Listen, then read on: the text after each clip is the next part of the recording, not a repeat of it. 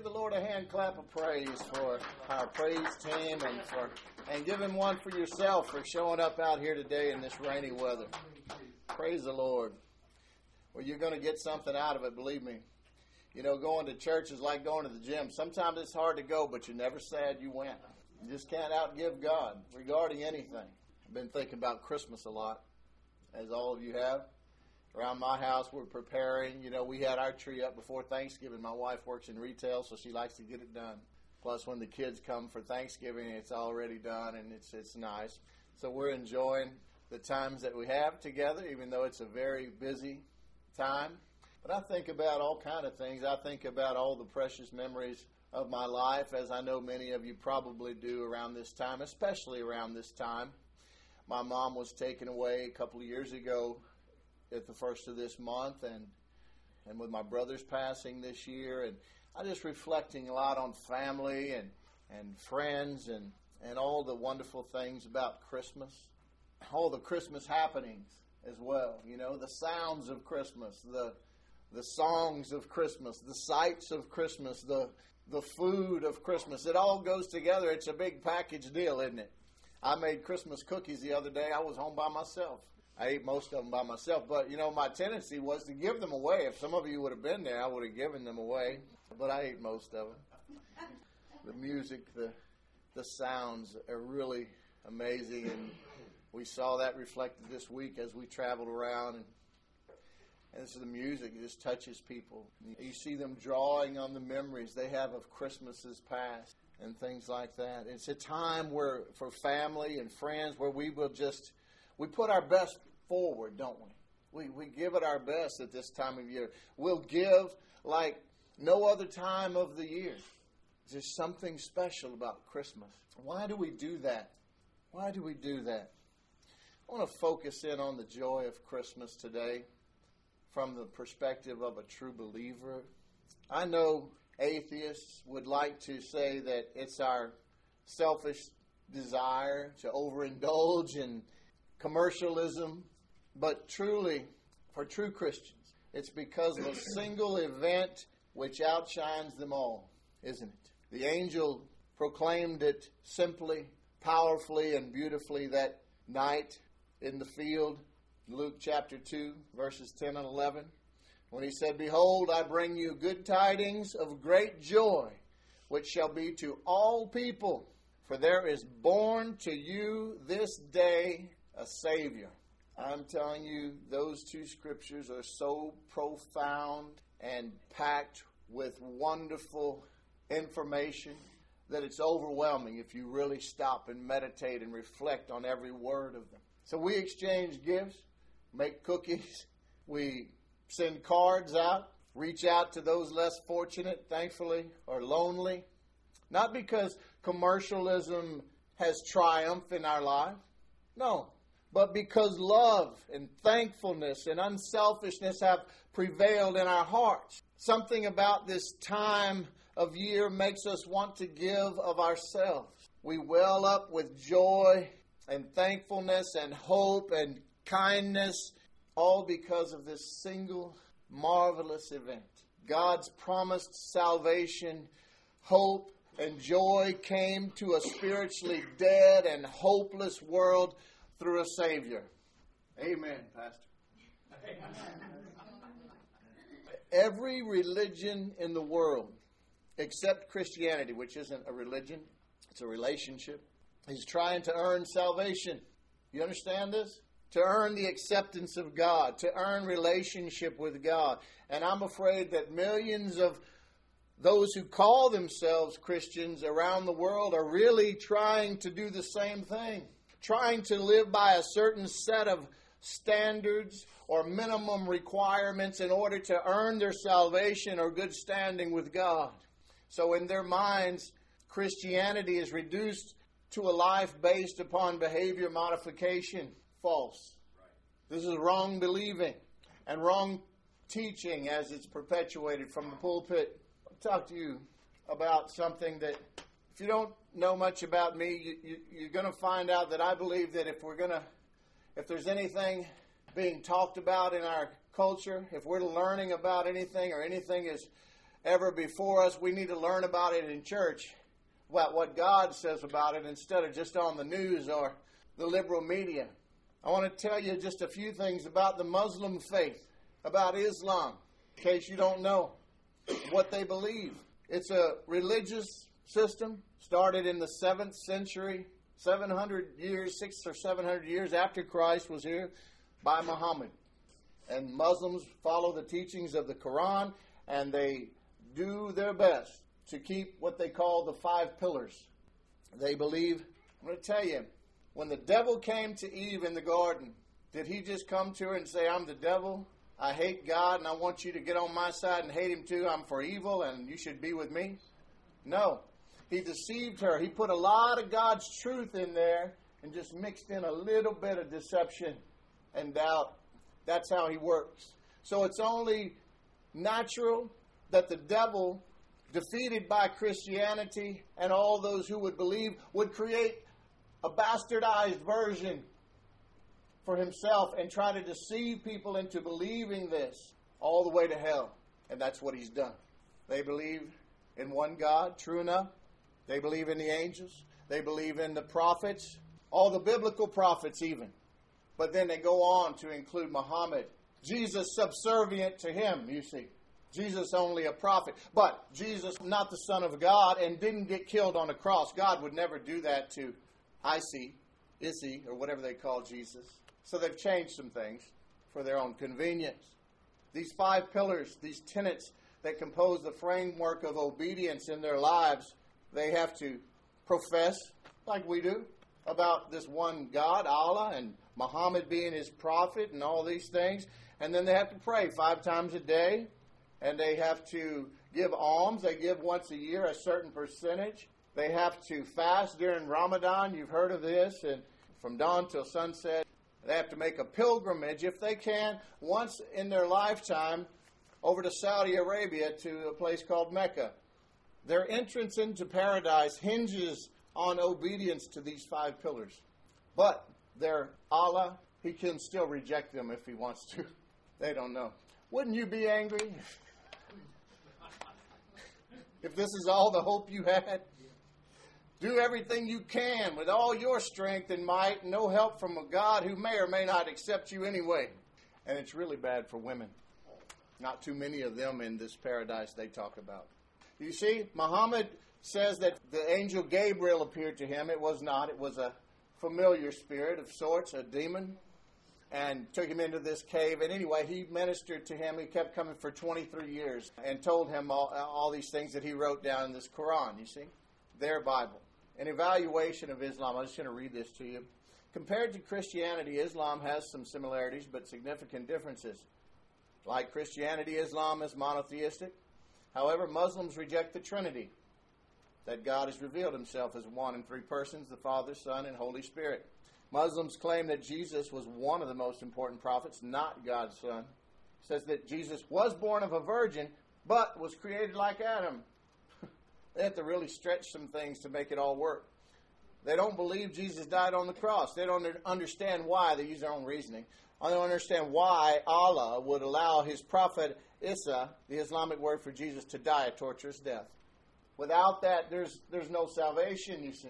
Yet the Bible shows how the death of the perfect Son of God was essential to pay for the sins of believers. Without a death, there is no payment for sin.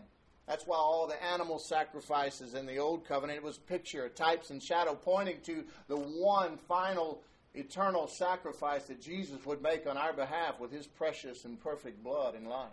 Muslims believe that paradise can be earned through keeping the five pillars, maybe. The Bible, in contrast, reveals that sinful man can never measure up to the holy God. Only by God's grace may sinners be saved through repentant faith in Jesus. Because of these essential differences and contradictions, Islam and Christianity cannot both be true. The Bible and Quran cannot both be God's word. The truth has eternal consequences. Beloved, this is a scripture. Do not believe every spirit from 1 John 4. But test the spirits to see whether they are from God, because many false prophets have gone out into the world. By this you know the Spirit of God. Every spirit that confesses Jesus Christ has come in the flesh is from God. Amen. And every spirit that does not confess Jesus is not from God. This is the spirit of the Antichrist, of which you have heard that it is coming and now is already in the world. 1 John 4, 1 through 4, and John 3, 35 and 36. Can I talk to you a little bit about Christianity? the real thing? We put our trust in a Savior. Every other religion, and like I said, Christianity is not a religion, it's a relationship with God. Every other religion, though, puts the burden of salvation on the person's back. It's not what we do for God, it's what God did for us through Jesus Christ. I just need one more amen and I'll move on. Amen. All right, all right. See, Romans 3.23 says, For all have sinned and come short of the glory of God. Now that condemns everybody. We're all guilty. That's what the law was there to provide to show us our guilt, to take people off of their high horse, and to make the level playing field. We're all guilty in God's eyes compared to His standard of holiness and righteousness. Why? You say, well, I've done, you know, I ask people, what makes you think you're right with God? Well, and they go to the Ten Commandments, which they know about three of them. And then they admit that they've broken those and they still think they're okay. Why? And they'll start comparing themselves to others. Well, I'm not like this person. I'm not like the Christian who lives down the street from me. I know what they do. It's not about that. We're all guilty in God's eyes. And if you think you've done pretty well or better than this guy over here and God's judging on a curve, you're wrong. James, the brother of Jesus, in James 2:10 says, "For what, whoever keeps the whole law and yet stumbles at just one point is guilty of breaking it all." So that just takes our innocence away. But Romans 6:23 and explains the, the payment for this sin. For the wages of sin is death. Period. But the gift of God is eternal life through Jesus Christ our Lord. Romans 10:9 says if we confess with our mouth that Jesus is Lord and believe in our hearts that God raised him from the dead, we will be saved. Now, listen, I believe in living a holy life. And I do pretty good. Just the things, what He's delivered me from and what He's taken me to. So thankful. So thankful. And the benefits, oh my God, amazing. Amazing. I'm now reaping a good harvest based on sowing properly for some years now, you see? In my finances, in my health, in my work, in my ministry in relationships, in my mental well being all fruits of righteousness, you see. A harvest from sowing proper seed in every area of my life over time and reaping a harvest in this life. Living right reflects the nature of God in me and through me and gives me a good witness for Jesus and for his kingdom to build it up and to help others to see him and to come to know him as I have. Living holy slams the door on the devil who is always looking for an inroads into my life. A legal pathway that I would have opened up for him by agreeing with him instead of agreeing with God. God is not mocked. When I sowed corrupt seed in my former life, I was reaping a corrupted harvest of death. But now, holy living is paying dividends. God will not be outgiven. I'm being rewarded for my obedience in this life, and I believe that there will be rewards in the life to come as well. But not the reward of salvation. I can't earn my salvation. I can't earn relationship with God. That's a free gift, and it comes only through grace by faith. Remember the thief on the cross? He didn't have time to turn his life around and, and to do everything right, get his life in order. He simply believed who Jesus was. He repented and said, Lord, remember me. In Luke 23, verses 42 and 43, he was hanging there next to Jesus. One of the, the on the other side was mocking the Lord. But this one said, Jesus, remember me when you come into your kingdom. Hanging there guilty and dying, this guy just says, Remember me when you come into your kingdom. Obviously, his repentant heart had come to believe, and simply asked the Lord for this gift. And Jesus said, Truly, I say to you today, you will be with me in paradise. Amen. What did that guy do to earn his salvation? Nothing. Nothing. You can't earn it. It's a gift. He's the only way, you know. That's why I wanted to tell you about that other religion that these poor people all over the world are being deceived by. Because God loves them and Jesus paid for their sins too.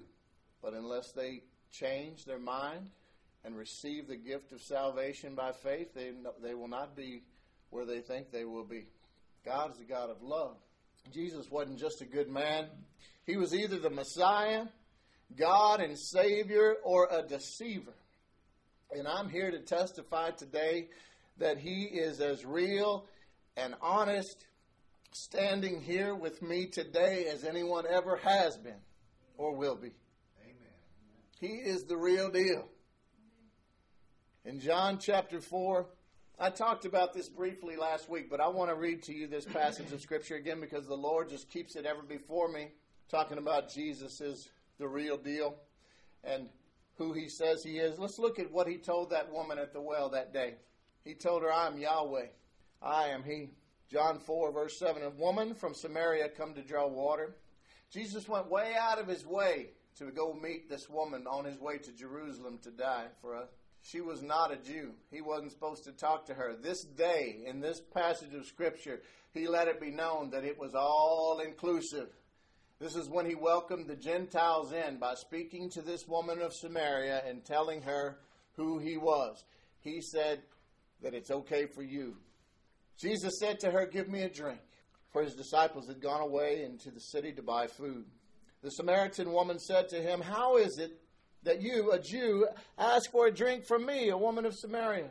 For Jews have no dealings with the Samaritans. Jesus answered her, If you knew the gift of God, and who it is that's saying to you, Give me a drink, you would have asked him, and he would have given you living water. The woman said to him, Sir, you have nothing to draw water with, and the well is deep. Where do you get that living water? Are you greater than our father Jacob? He gave us this well and drank from it himself, as did his sons and his livestock. Jesus said to her, Everyone who drinks of this water will be thirsty again. But whoever drinks of the water that I will give him will never be thirsty again. The water that I will give him will become in him a spring of water welling up to eternal life. The woman said to him, Sir, give me this water so that I will not be thirsty or have to come here to draw water. Smart lady. Jesus said to her, Go call your husband and come here. The woman answered him, I have no husband. Jesus said to her, You're right in saying, I have no husband, for you've had five husbands, and the one you have now is not your husband. What you've said is true. The woman said to him, Sir, I perceive you are a prophet. Our fathers worshipped on this mountain, but you say that in Jerusalem is the place where people ought to worship. Jesus said to her, Woman, believe me, the hour is coming when neither on this mountain nor in Jerusalem will you worship the Father. You worship what you know not. We worship what we know, for salvation is from the Jews. But the hour is coming and is now here when the true worshippers will worship the Father in spirit and truth, for the Father is seeking such people to worship him. God is spirit, and those who worship him must worship him in spirit and in truth. The woman said to him, I know that the Messiah is coming, he who is called Christ. When he comes, he will tell us all things. Here we go. Jesus said to her, I who speak to you am he. I am Yahweh. Jesus said to this woman and to you today, I am. When he said those words in the Garden of Gethsemane to all those Roman soldiers, they fell back. Those words were packed with so much power and anointing, they fell to the ground. I am the one, he said. I am the Messiah, the giver of eternal life, of living water. Now, there's a choice to be made for every person who lives. They'll be judged on their answer. Our choices in this life regarding the Son of God, Jesus Christ, will determine our eternal destiny. You either have to put your complete trust in what He did for you, not what you do for Him, or you have to disavow Him completely and try it your own way and in your own strength, like all the other false religions of the world. But, but, true Christianity is more than just believing Jesus is the Son of God, that He exists. Even demons believe that and tremble. One of the most sarcastic scriptures in the Bible, again, the brother of Jesus, James, in chapter 2, verses 19 and 20, he says, You believe there's one God? Good. Even the demons believe that and shudder. You foolish person, do you want evidence that faith without deeds is useless? Once we truly believe who He is and what He's done, then the obvious expectation is that we will commit our life to Him. Isn't that reasonable? But some have trouble, how you say, relinquishing control in this life, thinking they're losing something, giving something up. Can I tell you, you're never going to lose anything by choosing God and His way? Romans 10 9 says, If you shall confess with your mouth that Jesus is Lord and believe in your heart that God has raised him from the dead, you shall be saved. But it's not just saying a prayer, but in following through with that heartfelt commitment that says, Jesus is on the throne of my life. He's in charge now. And I'm going to embark on this life governed by my King. My way is finished now, and His way has begun in my life. Now, I'm not going to do it perfectly, but I'm willing I'm willing to be conformed to his likeness by him, his way, his time. Yes, I'm going to make mistakes, but God is merciful, forgiving, and compassionate. And I trust that he who began this good work in me will complete it, carry it on until the day he returns and I see him face to face. Amen. John 3 3 says, You have to be born again. Nicodemus was a good man, it said, a religious teacher of the law. And he came to Jesus at night and said, We know you're of God. You wouldn't be able to do the things you've done. He told that good man, he said, I'll tell you the truth, unless you're born again, you'll never see the kingdom of God. Religion don't do it. Good deeds don't do it. Those are the fruit of your relationship with God, not the root. Once we're born again, the Bible tells us in John 5 24, we've passed from death unto life. You were dead, but now you're alive. You've gone from a dead tree, an old thorn bush, to a living tree which bears fruit, and this fruit should be evident over time. Hallelujah. Amen. Some know he's real, but knowing God exists and even believing that Jesus is the Son of God and admiring the things that we talk about Him being able to accomplish in our lives, it doesn't necessarily mean that we have committed to Him as the Lord of our lives and the Savior of our soul. I've said many times that a lot of people like the Savior part, but they have trouble giving in to this Lordship over their lives, you see. Not only that, but the true test is seeing yourself standing before God today because we'll all be there one day. And Him asking you, why should you be allowed to stay here with me? Would your answer point to everything that you've done, all your good deeds, and how hard you've tried? Or maybe the pitiful approach, which pleads for mercy based on all the terrible things that the world has done to you? Or do you have the confidence based upon the trust the relationship you have cultivated with Jesus Christ to simply say, I am only here because of the payment my Lord Jesus has made for me. I'm here because my Lord purchased my freedom with his precious blood. It was overpayment for me, and I'm here because he loves me and he died for me. Go with that answer. If that's not your testimony, you need to get born again today. Don't leave before I can minister to you. We'll help you receive your salvation and the gift of the Holy Spirit, which is going to empower you to live the Christian life successfully. Don't try to do it in your own strength. I'm closing now. So listen. Listen. That was my first close. listen. Listen. why would you try to do it? Why would you try to do it in your own strength when you have God? Not a, a faraway God. One of the very names of this Christ, this Jesus, this Savior who came to the world to bring us peace within and who represents the hope and the joy of our salvation. One of the one of his very names is Emmanuel, God with us. Once we have eternal life, once we've entered into this great salvation, then this relationship with God is ours as a gift. Relationship with God is the very definition of eternal life. Jesus said to the woman at the well, The time will come soon. Indeed, it has come. He, he's here. He is with us. He is the eternal life that lives in you. John 17, 3, he says, This is eternal life, that they know you, the one true God, and your Son, Jesus Christ, whom you have sent. Oh, what joy we have in knowing God, in having Him with us, in, in being spoiled and loved by Him personally.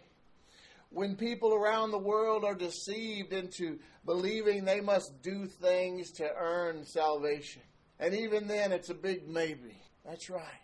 They can do all the things required of them, and then they don't even know if God is going to reject them or not. What kind of God would that be? And what kind of life would that be? But we have God with us. Oh, what joy! Joy provided through a Savior that came wrapped in swaddling clothes and lying in a humble manger the joy of knowing our sins are forgiven, the joy of having a personal relationship with God the Father who created us and the Savior who redeemed us as a gift based upon His merit and not our own. Simply by placing our trust in Him and placing Him on the throne of our lives as Lord and Savior, King of kings and Lord of lords. Glory to God. Amen. Can you see this? The difference the love that He has for us. We don't need to try to fill the emptiness, the thirst in our hearts with water or with other things or relationships which will leave us thirsty and in need of more at some point. We have Emmanuel, God with us and in us. He provides the life giving water which will never leave us wanting or needing anything else again. Amen. Now, the joy of the Lord is our strength. The joy in knowing and possessing the life giving love, forgiveness, healing, deliverance, prosperity, peace, and wholeness of our Savior Jesus Christ forever. Oh, what joy we have in knowing Him now that the Lord has come. The joy that overflows from the hearts of Christians who know that Jesus is the reason for the season. Amen. Give the Lord a hand clap of praise. Father, we thank you. Father, we thank you for this opportunity to come here and to to be taught by you regarding the things of the kingdom of God and the great gift of salvation that came through your precious Son, Jesus Christ. Lord, we know that you would not have sent your Son down from heaven, the King of kings and Lord of lords to suffer and die a terrible death just to be one of the ways to heaven? No. We reject all of the works of Satan. We receive you, Lord, and your Son, Jesus Christ. Thank you for loving us so much. Father, thank you for the wonderful gift of Christmas, which is Christ the King. In Jesus' name we pray. Amen. God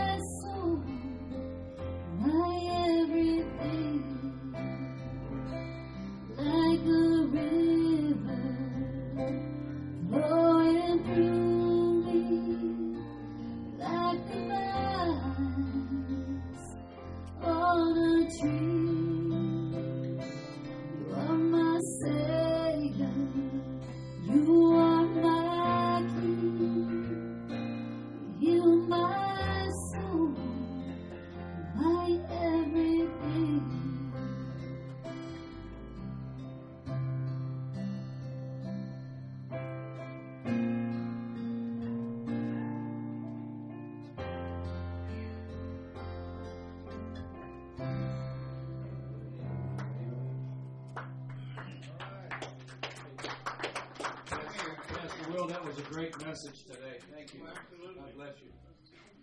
Great, great message. Very simple. You know, I like that scripture says, uh, the preaching of the cross is to those who believe the power of God unto salvation, but to those who are perishing it's foolishness. And uh, it is, God chose the foolishness of preaching to confound the wise and all wisdom this world. And it's, uh, I used to,